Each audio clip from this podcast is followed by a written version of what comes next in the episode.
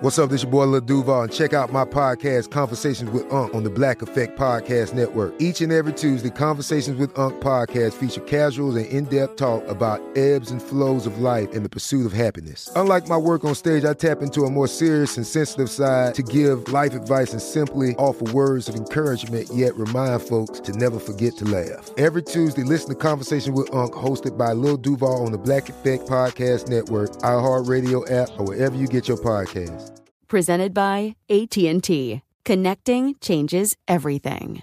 Whether you're a savvy spender maximizing your savings with cashback rewards, a thrifty rate watcher seeking the lowest interest, or a travel enthusiast looking for extraordinary perks, Kemba Financial Credit Union has a visa to complement your lifestyle and unique needs. Apply today at Kemba.org to unlock a limited time 2% cash back on purchases and pay 0% interest on balance transfers for an entire year with a new visa from Kemba. You deserve a card that works for you. Restrictions apply. Offer ends June 30th, 2024. What kind of programs does this school have? How are the test scores? How many kids do a classroom? Homes.com knows these are all things you ask when you're home shopping as a parent. That's why each listing on Homes.com includes extensive reports on local schools, including photos, parent reviews, test scores, student teacher ratio, school rankings, and more. The information is from multiple trusted sources and curated by Homes.com's dedicated in house research team. It's also you can make the right decision for your family. Homes.com. We've done your homework. Guess what, Mango? What's that, Will? So you remember a couple of weeks ago when the artist Banksy pulled that incredible prank on the entire auction world? Yeah, that was when his painting just self-destructed in front of everyone. Wasn't it worth over a million dollars? It was actually $1.4 million. And the crazy part is they say it's probably worth even more now. And the person who had bid on it, you know, has agreed to pay that price. That's crazy. I mean, I guess it does make it more unique, but it's still really weird how much people will pay for things. No, it definitely is. And uh, actually, I find this kind of thing fascinating. I mean, it's it's always interesting to see what people will pay big money for at auction. So I was recently looking at this list of the things people have bid on over the years that are related to the Titanic disaster. And one thing that went for even more than that Banksy painting is the violin played by William Hartley as the Titanic sank. Now, many of us have heard this legend before, and it's of course impossible to verify, you know, every piece of it, but the idea is that Hartley, who was the band leader, that he asked his seven musicians to keep playing as the ship was going down. Hmm. And so some tell the story that he led his crew in playing Near My God to Thee. And, you know, that may not be completely true. It does appear that the musicians did maintain their composure and they continued playing something. What we don't know exactly what it was, but that violin that Hartley played sold back in 2013 for $1.7 million. Wow. And I guess it's really no surprise because, you know, more than 100 years after the tragic event, we're still fascinated by it. So today we'll try to better understand why that is, you know, and ask some of the questions like, what did people know about the Titanic before it set sail? What was life like on board? And what were some of the strange ways people chose to remember the ship after the disaster? So let's get started.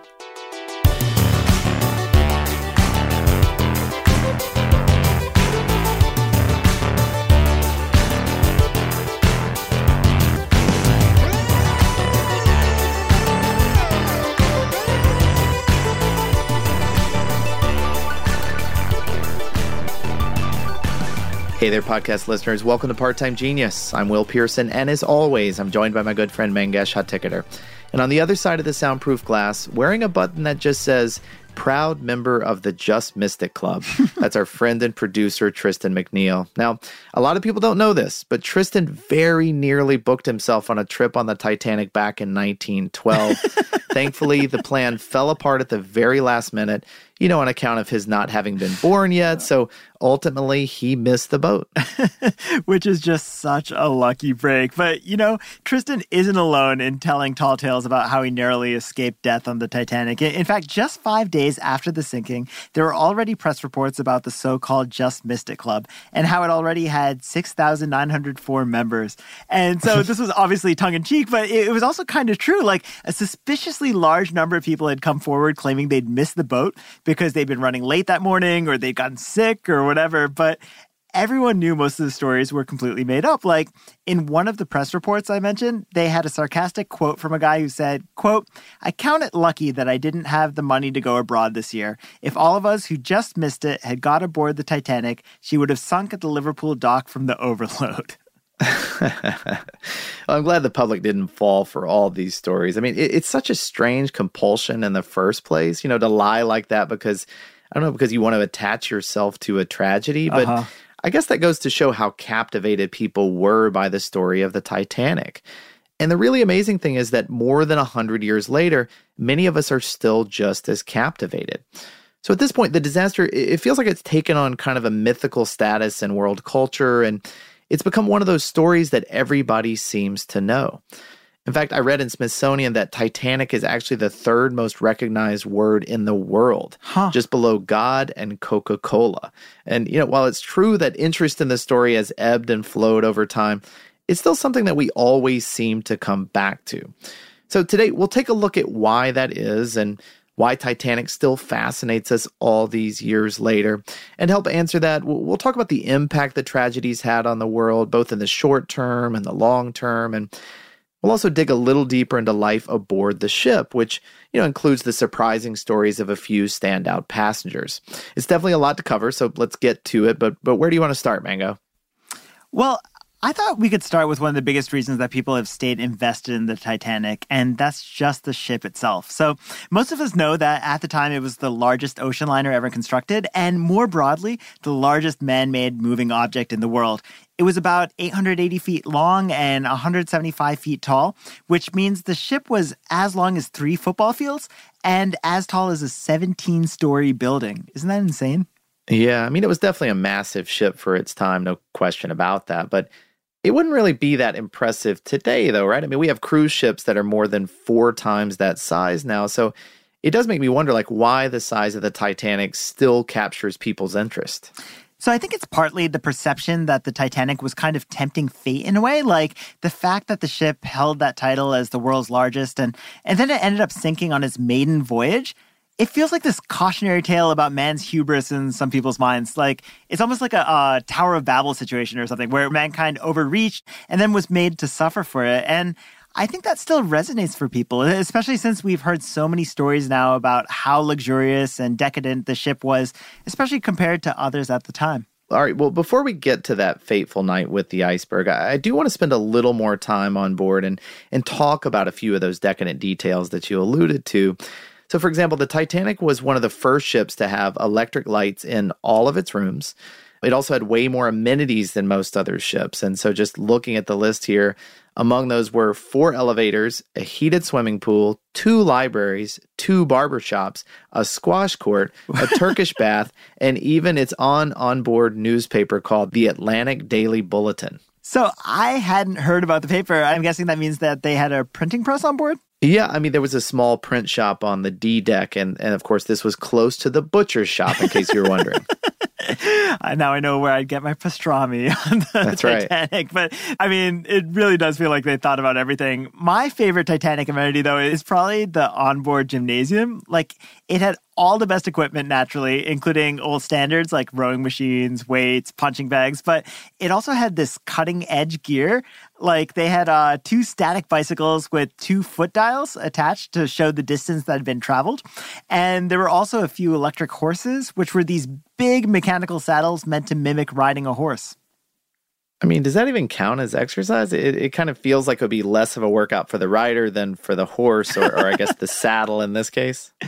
I mean, I, I, think it was supposed to strengthen your core or maybe some leg muscles, but either way, I, I doubt any of the passengers worked up that much of a sweat. Like, if you look at pictures from floating gyms on the Titanic and other ships of the era, most of the passengers are exercising while they're wearing their full getup. So it's like a, a bunch of really sedate and calm looking people in these three piece suits or, or like big Edwardian dresses and hats. And they're just kind of half heartedly pedaling on the bikes or whatever. It's, it's pretty lazy looking. Yeah, I've actually seen some of these pictures. And honestly, my guess is that it's the first time in a gym for most of them because nobody looks like they know what they're doing at all. I mean, it's a good thing that they had a personal trainer on board the Titanic. This is real. His name was Thomas McCawley, and it was this guy's job to show passengers how to use the equipment and even to provide one on one training sessions. And it seems like McCawley took his job super seriously because the night the ship sank, he actually chose to stay at his post in the gym and go down with the ship. Wait, seriously? I mean, I, I don't want to speak ill of the dead, but that sort of seems a little bit unnecessary. I mean, we did talk about how the band chose to continue playing as the ship sank. And to me, though, that makes sense because it was a way to sacrifice and to calm the passengers or to give them at least some sense of peace. But I mean, why keep the gym open? I can't imagine anybody was thinking like, I think I'll just get in a few more reps before whatever happens here happens. Yeah, probably not. But if anyone was trying to burn like a few calories for the road, I really wouldn't blame them. I, I, mean, the meals on board the Titanic were pretty epic, at least for the first class passengers. And so the dinners were gourmet affairs with up to 13 courses, each of which came with its own paired wine. There was also a pre dinner cocktail service that was added as a concession to American passengers. Apparently, European passengers weren't fans of this idea because they thought mixed drinks ruined your palate before eating. But from start to finish, these elaborate meals could last as long as four or five hours. And because a first class menu was actually later recovered, we actually know exactly what the wealthiest Titanic passengers had for dinner the night the ship went down. And it was an incredible spread. The feast started with raw oysters and a selection of hors d'oeuvres, followed by a choice of two soups. Then came a lightly poached Atlantic salmon topped with a rich mousse. For the fourth and fifth courses, passengers chose from such rich entrees as a filet mignon or a lamb with mint sauce. And then at the halfway point of the meal. This the is only halfway, halfway through the meal. Wow. you get a palate cleanser. It's it's a, a punch romaine, which I guess is a, a boozy mix of wine, rum, and champagne. And then once you've regained your appetite, the feasting resumes. There's a roast squab course, cold asparagus vinaigrette, foie gras, and then there's dessert, which includes peaches and chartreuse jelly, chocolate, vanilla eclairs, French ice cream. And then to close off the meal, there's a variety of fruits, nuts, and cheeses with coffee, port, cigars, and cordials. It's pretty I incredible. Mean, it feels like they just accidentally went ahead and cooked everything for the week for one meal. I don't even know how these people would get up and walk after eating all of this stuff. I don't feel like I could make it through a single meal. I know. But if you did want to try, there are actually places all over the world that now offer dinners that recreate that last meal that the first class passengers ate on the ship. And it's kind of macabre, but some people claim it's a great way to humanize the tragedy or better understand the history of it. The ethics aside, like the biggest drawback is probably the price of these dinners. So, for instance, there's uh, one restaurant in Houston, it offers a 10 course menu for $1,000 per person. There's also a version of this on a luxury hotel in Hong Kong where um, the price is doubled because it reportedly serves this vintage 1907 bottle of wine that's actually salvaged from the wreck of the Titanic. I like this idea that it somehow humanizes the tragedy by just sitting there and stuffing yourself with all of this.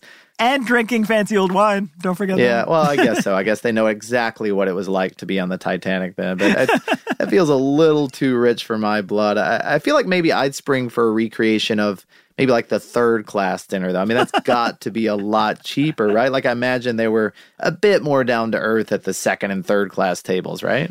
So I think that's a really funny idea, but not as much as you think, right? Like, so the first and second class dining rooms actually shared a galley. So there was probably a good bit of crossover when it comes to what was served, kind of like business of first class on a plane or something. But the main difference would have been that second class diners wouldn't have had all the crazy wine pairings, a few of the other frills that the first class people enjoyed. And honestly, even third class passengers didn't have it too bad when it came to food. So there was a lot less lamb with mint sauce and a lot more roast beef and boiled potatoes, but you actually wouldn't hear that many people complaining about it. At the time, most ocean liners required third class passengers to bring their own food to last the entire voyage, which would have made the Titanic's prepared meals seem really decadent to most people. I mean, the same can't be said for the accommodations, though. There were actually only two bathtubs for all 700 third class passengers to share. Oh gosh. Uh, well, let's let, maybe let's not dwell on that. but, but getting back to the food, it's hard for me to even wrap my head around the amount of work that must have gone into feeding this many people and multiple times a day. Like mm-hmm. there were 2,200 people aboard the Titanic. You've got 1,300 passengers, 900 crew members. So, you know, just doing the math, like three meals a day, that's 6,600 meals that the kitchens had to crank out every 24 hours. And it must have been a pretty colossal effort. It definitely was. So I read this interview with Dana McCauley. She co wrote a book called Last Dinner on the Titanic. And she says the Titanic's kitchen crew included 113 cooks, 15 first cooks who supervised things, 12 pastry chefs, six bakers, five butchers, and five sous chefs. And, you know, you think about that, that's not even mentioning the dozens of waiters or busboys that each meal required. Yeah, I mean, that's a pretty huge staff, but I'm actually a bit surprised it's not even bigger when you consider how many people they were feeding and just the level of sheer variety on those menus that you talked about. Mm-hmm. But, you know, since you mentioned the Titanic's bakers, I want to take a second and talk about the ship's chief baker. He was a guy named Charles Joughin, and he was a survivor of the wreck and lived for decades afterward, but he was also examined as part of a British inquiry after the accident. And the picture he paints during his testimony is really pretty amazing. So after the Titanic hits the iceberg, sorry for the spoiler there, but Charles immediately gets to work and he starts rounding up all the bread he can find to help bolster the provisions in all the lifeboats. Now he ends up sending something like 40 pounds of bread loaves to the upper decks and then he heads back to his cabin where he proceeds to steel himself with what he called, quote, a drop of liqueur. And I have a feeling it was a little more than a drop. And honestly, sure. in that situation, who can blame him? But then Charles heads to the A deck and he starts helping to load the lifeboats. Now, this is something I hadn't heard before, but apparently many of the passengers were reluctant to leave the ship. Like in the first hour or so after the collision, when only the lower decks were flooding at that point, a lot of the people tried to wave off the danger and actually refused to get on these lifeboats. Wow.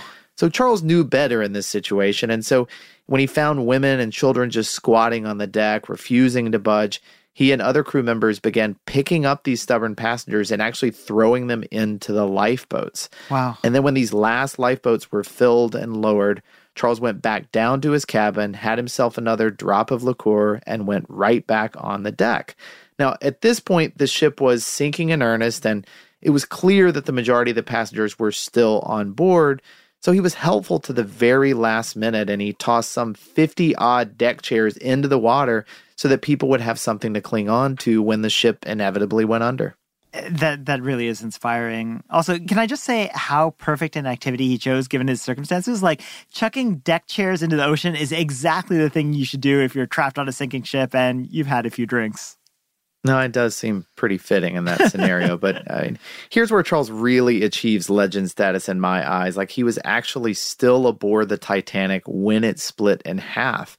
in fact, he reportedly climbed over the railing, rode the ship down as it sank. And when asked during his inquiry if he had been dragged under with the ship, Charles just replied, I do not believe my head went underwater at all. It may have been wetted, but no more. okay. So this guy's my new hero. Well, and that's really saying something because there are a ton of stories about passengers behaving bravely while the ship went down. And of course, these days, a lot of people say chivalry is dead, but that definitely wasn't the case aboard the Titanic. Yeah, that's true. I, I, think most people know the famous policy about evacuating women and children first. And that really was an explicit order that Captain Smith gave the night the Titanic sank. But what I never knew before this week is that Titanic actually proved the exception in that regard rather than the rule, because it turns out that in most maritime disasters, men have had a significantly higher survival rate than women and children. Really? I don't think I would have guessed that. But all right, well, I have a ton of questions to ask. And at some point, we do need to talk about the crash itself. But before we get to any of that, let's take a quick break. Whether you're a savvy spender maximizing your savings with cashback rewards, a thrifty rate watcher seeking the lowest interest, or a travel enthusiast looking for extraordinary perks, Kemba Financial Credit Union has a visa to complement your lifestyle and unique needs. Apply today at Kemba.org to unlock a limited time 2% cash back on purchases and pay 0% interest on balance transfers for an entire year with a new visa from Kemba. You deserve a card that works for you. Restrictions apply. Offer ends June 30th, 2024.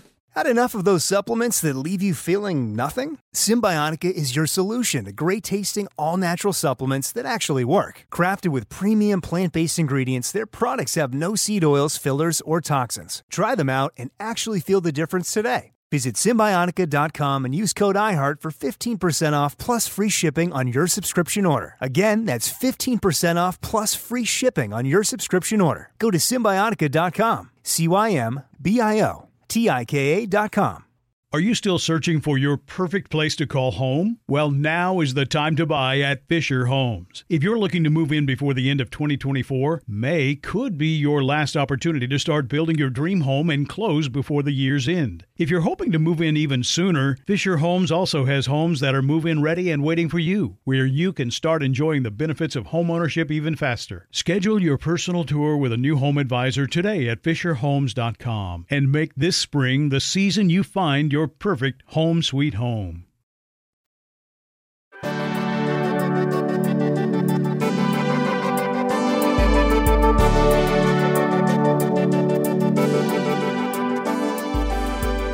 You're listening to Part Time Genius, and we're talking about the enduring legacy of the RMS Titanic. All right, Mango. So before the break, you were saying that when disaster strikes at sea, that men generally fare better than women and children. So can you explain what you mean by that? Sure. So this comes from this Swedish study where researchers looked at 18 maritime disasters that happened between 1852 and 2011. And what they found was that women and children survived in greater numbers than men in only two of the 18 cases. It was for the HMS Birkenstock in 1852 and the Titanic in 1912. In all other cases, men came out ahead with an average survival rate of 37% compared to 27% for women and just 15% for children. And that wasn't the only surprise to come out of the study either, because it turns out the crew members actually have the highest survival rate they come out with a whopping 61%. And you know this romantic idea of captains choosing to go down with the ships, right? That apparently doesn't happen as often as we assume because even captains tend to have a higher survival rate than passengers. But you're saying that wasn't the case the night the Titanic sank? Exactly. So with Titanic, women actually had a 75% survival rate compared to just 17% for men. And it's the same with children. Half the kids aboard the Titanic survived the ordeal. All right, so do we know why that is? Like, what made the Titanic so different? Was its crew just like that much better at following the correct procedure, or, or what happened there? That's the thing. The whole women and children first wasn't explicit, and it wasn't this like written rule at the time. And in fact, as we see with those other 16 cases, the real policy is closer to first come, first serve, or even every man for himself. But that's one way in which Birkenstock and Titanic stick out from the others, because in both those cases, the captains gave this direct order that women and children should be evacuated first. So, if that's the case, then the higher survival rates for women and children is really thanks more to the captains and crew, like not necessarily the passengers of the Titanic being chivalrous. It was really more the captain. So that is one way to look at it. But on the other hand, we do have plenty of reports of crew members and even passengers who chose to remain on board and help others rather than take up space in the lifeboats. I mean, supposedly there were just people on deck, just standing and smoking cigars, drinking brandy, while others fled for their lives. And while that might sound kind of silly or naive to us, I think those guys absolutely knew what they were doing. They were willing to die in order to give other people a shot at living. All right, so then what do we make of this? Like, are we saying the passengers of Titanic and, and I guess Birkenstock just happen to be more selfless than, you know, people in these other shipwrecks? I mean, I feel like there's got to be more to it than that. I read the study from an Australian economist. His name's uh, David Savage, and he actually suggested that Titanic's passengers behaved more altruistically simply because they had the time to do so. Like, if you think about the wreck of the Lusitania, which was this other luxury liner from the era, which I'm sure you've heard of, it, it had a similar number of passengers and survivors to the Titanic. But whereas the Lusitania sank in less than 20 minutes, Titanic took nearly three hours. And that's why Savage suggests that the longer timeline allowed social norms to assert themselves aboard the Titanic. So instead of giving in to the panicked self interest as passengers aboard the Lusitania and most of the other ships did, the people aboard the Titanic had enough time to tamp down their self preservation instincts and really act in favor of the group instead. And you know, I have to wonder if that in itself is one of the reasons that people are still so affected by the Titanic story today. Like, if you think about it, this was one of those rare tragedies where the people involved actually had the time to think about their circumstances and how they wanted to spend their final moments. And that's not really a luxury that many have had in major disasters in the last century. Well, and, and think about how much worse things could have gone if the passengers didn't have that extra bit of time. I mean, As it stands, there were only about 700 survivors from Titanic, which means roughly 1,500 people lost their lives that night. And if there'd been mass panic, it's likely that even more people would have died in the process. Yeah, though I, I do question how much better things really could have been. Like, at the end of the day, the ship just didn't have anywhere near the number of lifeboats it would have technically taken to save everyone on board. And that's what the ship at half capacity. Like the Titanic technically could have fit another 1,100 people on board, which undoubtedly would have made it an even bigger tragedy. Yeah, that's true. And, you know, people often point to those lack of lifeboats aboard the Titanic as another example of the hubris of the ship's owners and creators. And, you know, to a certain extent, that makes sense. Like, one of the stories I hear a lot is how the ship could have easily carried twice the amount of lifeboats that it had only the designers didn't want to ruin the aesthetics by cluttering the deck with more boats. I mean, it's just absurd. And while that may be true, it's worth noting that Titanic was completely up to code when it came to lifeboats. In fact, it was actually more compliant than it even had to be because instead of having 16 lifeboats as the Board of Trade required, the ship actually had 20. I mean, that sounds ridiculous. Like like a ship as big as the Titanic was only required to have 16 lifeboats how is that even possible? Like, didn't they know how many people were going to be on board? Well, they did, but the thing is, like, the number of passengers wasn't actually a factor in determining this. So, prior to Titanic, the number of lifeboats needed was based solely on a ship's weight. So, whether the ship the size of the Titanic was sailing half full or completely empty, it would have still been required to carry just 16 lifeboats. Now, the good news is that Titanic shined a light on how little sense this made in practice. And so, thanks to that public scrutiny and Senate inquiries that took place in the days after the disaster, regulations definitely changed. And the number of lifeboats started to be determined by the number of people on board, not by how much a ship weighed, which just seems weird that we even have to say that because who else would be getting on these lifeboats other than the people on the ship? Definitely a smart change. And, you know, there were actually a couple other positive things to come out of the Titanic tragedy. For example, maritime agencies began using round the clock wireless monitoring to keep track of ships and to make sure that few distress calls were missed. And that's something that made a huge difference during World War I when large ships were frequent targets for enemy torpedoes. In fact, the ship that rescued the Titanic, I, I think it was called the Carpathia, it was sunk six years later by a torpedo fired from a German U boat. But thanks to the lessons from Titanic, the Carpathia had plenty of lifeboats and a direct line to call for help. And as a result of this preparedness, not a single crew member or passenger drowned that day. That's pretty amazing. And, you know, actually, we've neglected to mention what's probably my favorite advancement to come out of Titanic, and that's the creation of what's called the International Ice Patrol. Now, this was established the very next year after the Titanic sank, and the organization has spent the last hundred plus years just patrolling the North Atlantic and tracking the movement of icebergs. And hmm. so, you know, the way that it worked in the early days is that a patrol ship would just head out into the open ocean, find the southernmost iceberg, and then just kind of keep an eye on it for the rest of the season. And so it would follow the iceberg wherever it went and then just report those movements so that the other boats would know how to steer clear which is awesome. And, and you said this is something that still goes on today? Yeah, the patrol is actually part of the U.S. Coast Guard now. And so these days, they mostly do their scouting by plane, but satellites are also a factor now. And of course, sometimes the team will still take a ship out and babysit the icebergs, really kind of the old fashioned way. Well, I, I, know we also wanted to talk about some of the impact that Titanic's had on culture, both in the U.S. and abroad. But before we do that, let's take one more quick break.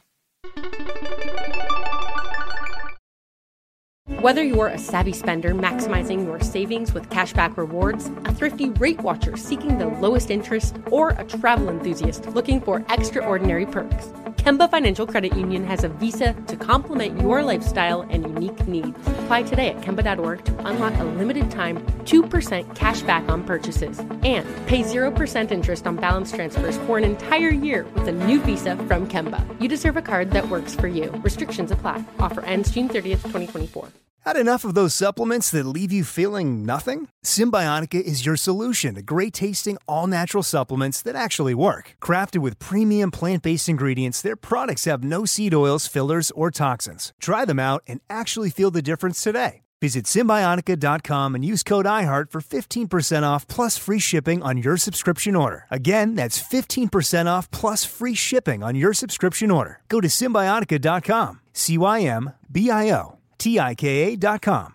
Are you still searching for your perfect place to call home? Well, now is the time to buy at Fisher Homes. If you're looking to move in before the end of 2024, May could be your last opportunity to start building your dream home and close before the year's end. If you're hoping to move in even sooner, Fisher Homes also has homes that are move in ready and waiting for you, where you can start enjoying the benefits of homeownership even faster. Schedule your personal tour with a new home advisor today at FisherHomes.com and make this spring the season you find your perfect home sweet home.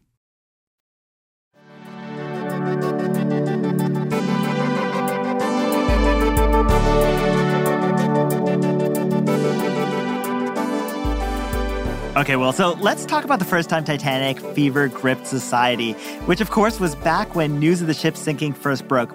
And the guy who actually got the scoop was this journalist named Carlos Hurd, who happened to be in just the right place at just the right time. Wait, don't tell me he was actually a passenger on the Titanic, was he? No, but super close. He, he was actually one of the original passengers on board the Carpathia before it was rerouted to aid in the rescue operation. So during the four day trip to New York, Carlos was able to interview many of the Titanic survivors and then turn those accounts into a 5,000 word story. So is it true like the public didn't know anything about the disaster until his story came out? Well, word of the collision reached the mainland thanks to wireless messages sent from both the Titanic and the Carpathia. But these communications were short on details and they came nowhere close to capturing the full scope of the tragedy. And while there was plenty of time to fill people in during the voyage to New York, like the captain of the Carpathia actually banned everyone on board from sharing any information with the media, aside from a list of which passengers had survived and which had perished. And and so did people honor his wishes? Definitely not. Because when the Carpathia finally arrived at port, it was immediately surrounded by small boats that had been chartered by overeager news companies. According to the Smithsonian, quote, reporters shouted through megaphones on their tugboats, offered terrific sums of money for information exclusives, but Captain Rostron said he would shoot any pressman who dared ventured aboard his ship. All right, well, so then how did Carlos Hurd get his story out? Because I mean, I have to imagine he and others were stuck on the boat for a while once they got to New York, and especially if they were so besieged by the press. That is true, which is why Carlos had to get creative if he was going to crack one of the biggest stories of the decade. And this is incredible. So, you know, he sent the secret wireless message to a friend at a New York newspaper telling him to charter a tugboat. And then the guy sailed to the Carpathia that evening. Then, behind the captain's back, Carlos stuffed his story into a waterproof bag and discreetly tossed it onto this waiting boat. And later that very night, the New York Evening World published his story. It was the first to include accurate details about what had happened. Yeah, and it's wild to look back and see just how fast the story spread and kind of took root in people's minds after that. And all in the days before television or really even the radio craze for that matter. And for instance, I was reading how manufacturers rushed to produce Titanic merchandise in the days following the crash. So, in a matter of weeks, the market was flooded with all sorts of commemorative products from postcards and dinner plates to music boxes, whiskey jiggers. I was even reading about this German toy company called Steiff that released a limited edition Titanic teddy bear shortly after the ship sank. And it's really weird. Like it was actually uh. called the mourning bear because it was made to look like it was grieving the victims. Like it had all black fur and these red rimmed eyes to make it oh, look no. like the bear had been crying. I mean, it's just gross, to be honest with you. And yeah. apparently, the idea had come from a report about the Titanic senior engineer, William Moyes, who went down with the ship. And supposedly, he had a Steiff teddy bear on board with him. So the company decided to release a memorial bear in his honor. And the craziest part is that today the Steiff Mourning Bears typically go for upwards of 20 grand a piece at auction. That is insane. So, one of the biggest surprises in preparing for today's episode was really that, like seeing just how quickly people began to capitalize on Titanic. And I think one of the best examples of that is the fact that exactly one month after the ship went down, the very first movie about Titanic premiered in theaters. Wait, did you say one month after? Mm-hmm. Like, I, I obviously knew the 1997 movie wasn't the first to tackle the subject, but I mean, I can't see any way that something could have come out that quickly, one month after such a real life tragedy. Yeah, and you haven't even heard the wildest part yet because this movie, which was called Saved from the Titanic, actually starred a young silent film actress named Dorothy Gibson, and Dorothy and her mother were both survivors of the real Titanic. I mean, can you even imagine like living through a nightmare like that and then reenacting the whole thing just two weeks later? I mean, I can't imagine that, nor would I want to, but what on earth made her want to do this? So Dorothy apparently did not want to do the movie at all, but she got talked into it by her producer slash boyfriend, who is, I guess, this unscrupulous Hollywood mogul type. Like his name was Jules Brulatour. He had put together this newsreel on the Titanic that proved to be this huge hit. So he figured that a dramatization of the event starring an actual survivor would make a great next act. And so, with the help of a $1,000 engagement ring, he made his pitch to Dorothy, and she ultimately agreed to make this one real film about her experience. But as you can imagine, it was not easy for the sake of realism, she chose to wear the same evening dress, coat, and shoes that she'd worn the night Titanic sank. Wow. And Dorothy reportedly burst into tears multiple times during the shooting. And once the film had wrapped, she walked away from the movie business for good. She stated simply that she felt, quote, dissatisfied. I mean, I can't blame her for wanting to get away from an industry that would push her into reliving a trauma like that. But yeah.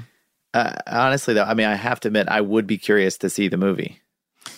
And the truth is, you're not the only one. So, Save from the Titanic is actually one of the holy grails for silent movie buffs.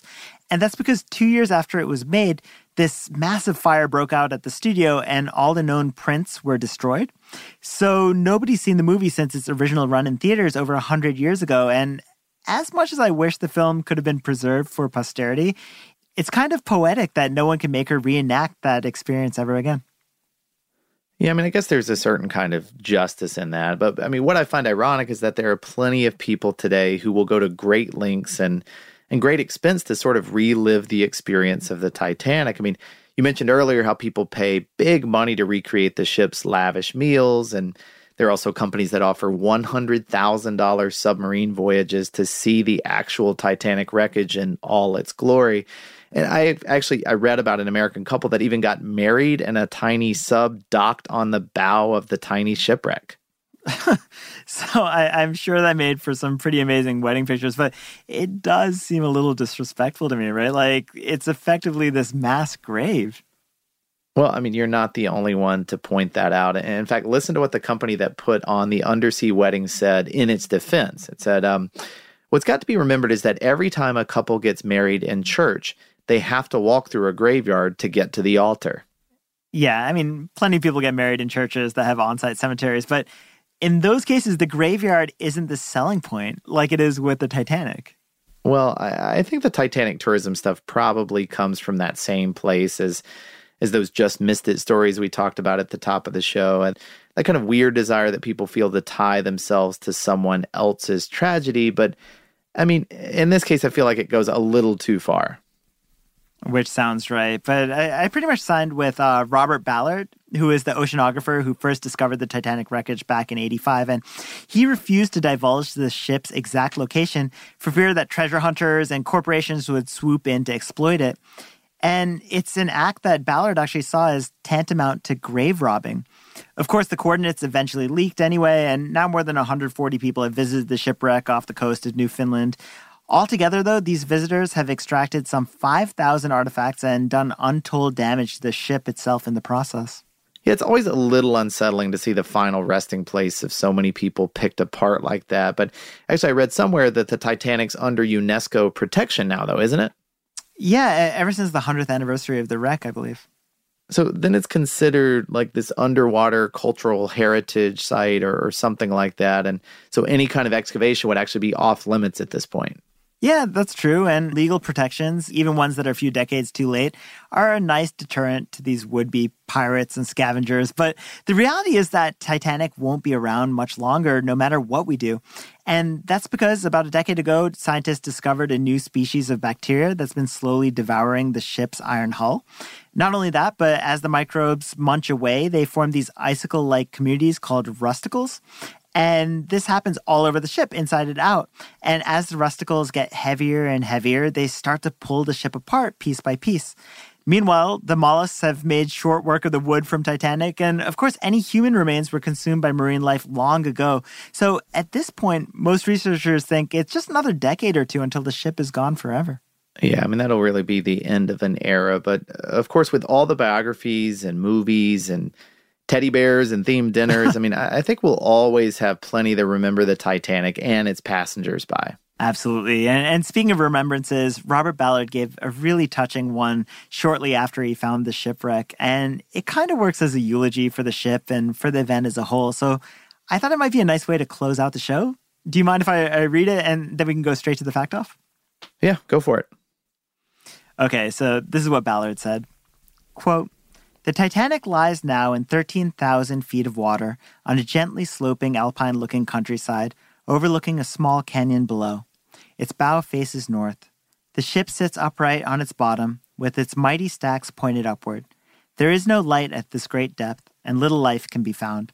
It is a quiet and peaceful place, and a fitting place for the remains of this greatest of sea tragedies to rest. Forever may it remain that way, and may God bless these now found souls.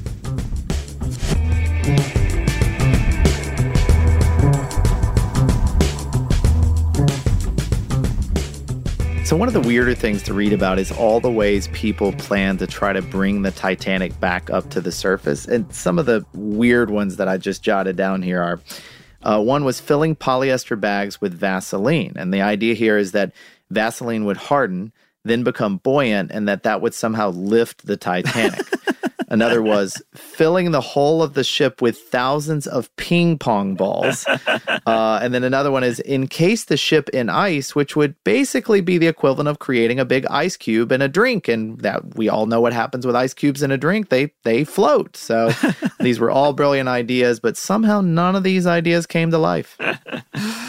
So, back in 1886, the writer William T. Stead wrote a fictional piece about a mail steamer wrecking and then most of its passengers dying because there weren't enough lifeboats. And in the story, he pointed out the fact that the really lax regulations didn't require ships to have enough lifeboats for every person on the ship. Just a few years later, Stead came back to his theme and wrote about a ship crashing into ice. And then we fast forward a couple decades, and one of the passengers who died in the Titanic tragedy was none other than Steed. And he did so because there weren't enough lifeboats on board. Wow. Well, we talked about this before about how um, anytime there's a disaster like this, lots of people claim that they were almost a part of it. But there's actually one famous person that has pretty good proof of this. It turns out that Milton Snavely Hershey, you know, the man behind the legendary chocolate brand, things like Hershey's Kisses, Hershey's chocolate bars. Do you need me to give more examples, Mango? Are you I familiar do, yeah. with Hershey? Yeah. Well, anyway, he was scheduled to be on the ship. So if you head to Hershey, Pennsylvania and visit the community archives there, you can see a $300 check that Hershey had written to the White Star Line. And it's believed to be a deposit toward a stateroom. But it turns out that he had more urgent business back in the States. And so Hershey and his wife took an earlier ship, the America, which strangely was one of the many ships that sent back warnings to the Titanic. Hmm. You know the iconic scene in the movie Titanic where Rose is lying on the driftwood and staring up at the sky, right? So Neil deGrasse Tyson apparently saw the scene and decided to send a note to James Cameron to point out that the star Rose was looking up at wouldn't have actually been the one she would have seen at that real place and time. The only issue is that Tyson didn't see this movie until about a decade after its initial release. But Cameron is such a perfectionist that he decided to reshoot the scene in preparation for the release of the 3D edition. So, more than a decade later, that's pretty wild. Mm-hmm. And also pretty impressive that we made it near the end of the fact off before we really did a fact about the movie. Yeah. Not bad. pretty impressive. All right, well, we all know that the Titanic sunk after colliding with an iceberg, but some believe that there was a massive coal fire in the bunker of the ship that actually caused significant structural weakening of the outside of the ship. Now, journalist Senan Molony has been researching this subject for decades now, and he points to these photographs of the Titanic right before its final trip, and the photos show this huge black mark on the hull of the ship, which is, of course, where the ship would later hit the iceberg. Now, Molony also believes that the owners of the Titanic were well aware of this damage, but not wanting to delay a trip, which would, of course, cost them a bunch of money, they decided to just ignore it. Now, I should note that many engineers looking at the situation have said it's difficult to tell how much that prior damage really contributed to the disaster. It may have all happened anyway, but it, it's still pretty interesting to look at this theory. I mean, it is crazy that there are conspiracy theories about the Titanic. It's Yeah. pretty fascinating. So, there's a restaurant near Halifax Harbor. It's this seafood place called Five Fishermen Restaurant, and it's supposedly a fantastic restaurant, but it's got a strange claim to fame. It was actually an old mortuary, the city's oldest, in fact. It, was called Snow and Company Undertakers, and it received the bodies of not just one, but two major tragedies in the early 1900s. It turns out that Halifax was the base of many of the rescue operations, and many of the bodies from the Titanic disaster were brought to Snow's funeral home. And then five years later, when the Halifax explosion took place, it was the largest human made explosion in history at the time. Many of the bodies were once again brought to Snow and Company. Wow, such a weird coincidence. And it, you said it's a seafood place now. It is, and uh, while while I do like that fact, I, I think your ping pong ball ice cube fact lifting the Titanic is is probably the happiest one of the slot. So I, I think you deserve the prize this week. Thanks so much. And hopefully one day they will try all of those at one time and it will be just great rising of the ship. But, um, you know, it's been interesting to dive into this one. I know there are facts out there that we certainly left out. We always love hearing those from you. You can email us those anytime, parttimegenius at howstuffworks.com, or hit us up on Facebook or Twitter. But from Gabe, Tristan, Mango, and me, thanks so much for listening.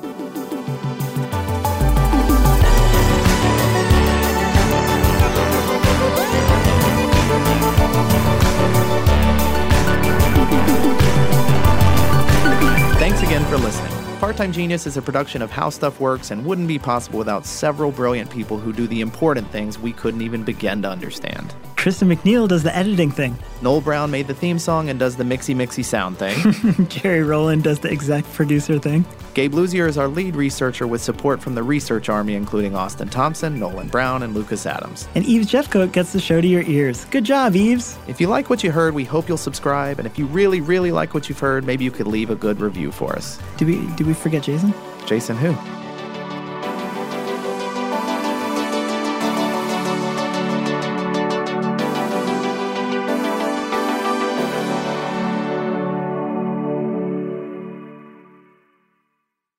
Whether you're a savvy spender maximizing your savings with cashback rewards, a thrifty rate watcher seeking the lowest interest, or a travel enthusiast looking for extraordinary perks, Kemba Financial Credit Union has a visa to complement your lifestyle and unique needs. Apply today at Kemba.org to unlock a limited time 2% cashback on purchases and pay 0% interest on balance transfers for an entire year with a new visa from Kemba. You deserve a card that works for you. Restrictions apply. Offer ends June 30th, 2024. Managing your diabetes just got easier. The powerful new Dexcom G7 lets you see your glucose numbers on your compatible watch and phone without finger sticks. And because Dexcom G7 is the most accurate CGM system, you can be confident in your food, exercise, and medication decisions. And all those decisions can lead to big results like more time in range and lower A1C. Get started at Dexcom.com. Dexcom data on file 2023. If your glucose alerts and readings from the G7 do not match symptoms or expectations, use a blood glucose meter to make diabetes treatment decisions. For a list of compatible devices, visit dexcom.com slash compatibility. What's up, y'all? Janice Torres here. And I'm Austin Hankwitz. We're the hosts of Mind the Business, Small Business Success Stories, a podcast presented by iHeartRadio's Ruby Studios and Intuit QuickBooks. Join us as we speak with small business owners about the tools they use to turn their ideas into success. From finding that initial spark of entrepreneurship to organizing payments and invoices, we've got you covered. So follow and listen to Mind the Business Small Business Success Stories on the iHeartRadio app or wherever you get your podcasts.